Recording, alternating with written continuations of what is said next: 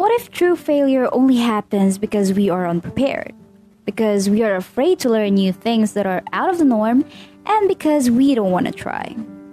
Hi everyone, and welcome to Usapang KJ, where we will be talking about the weirdest and the most controversial topics in online freelancing, internet business, virtual marketing, digital training, and cyber lifestyle. Let's educate ourselves with the things that might not be good or merry, but will definitely help us get a better understanding on how we can keep ourselves proficient, safe, and secure. Remember, the less you know, the harder it will be for you to deal with a problem once you face it. So be careful and keep listening because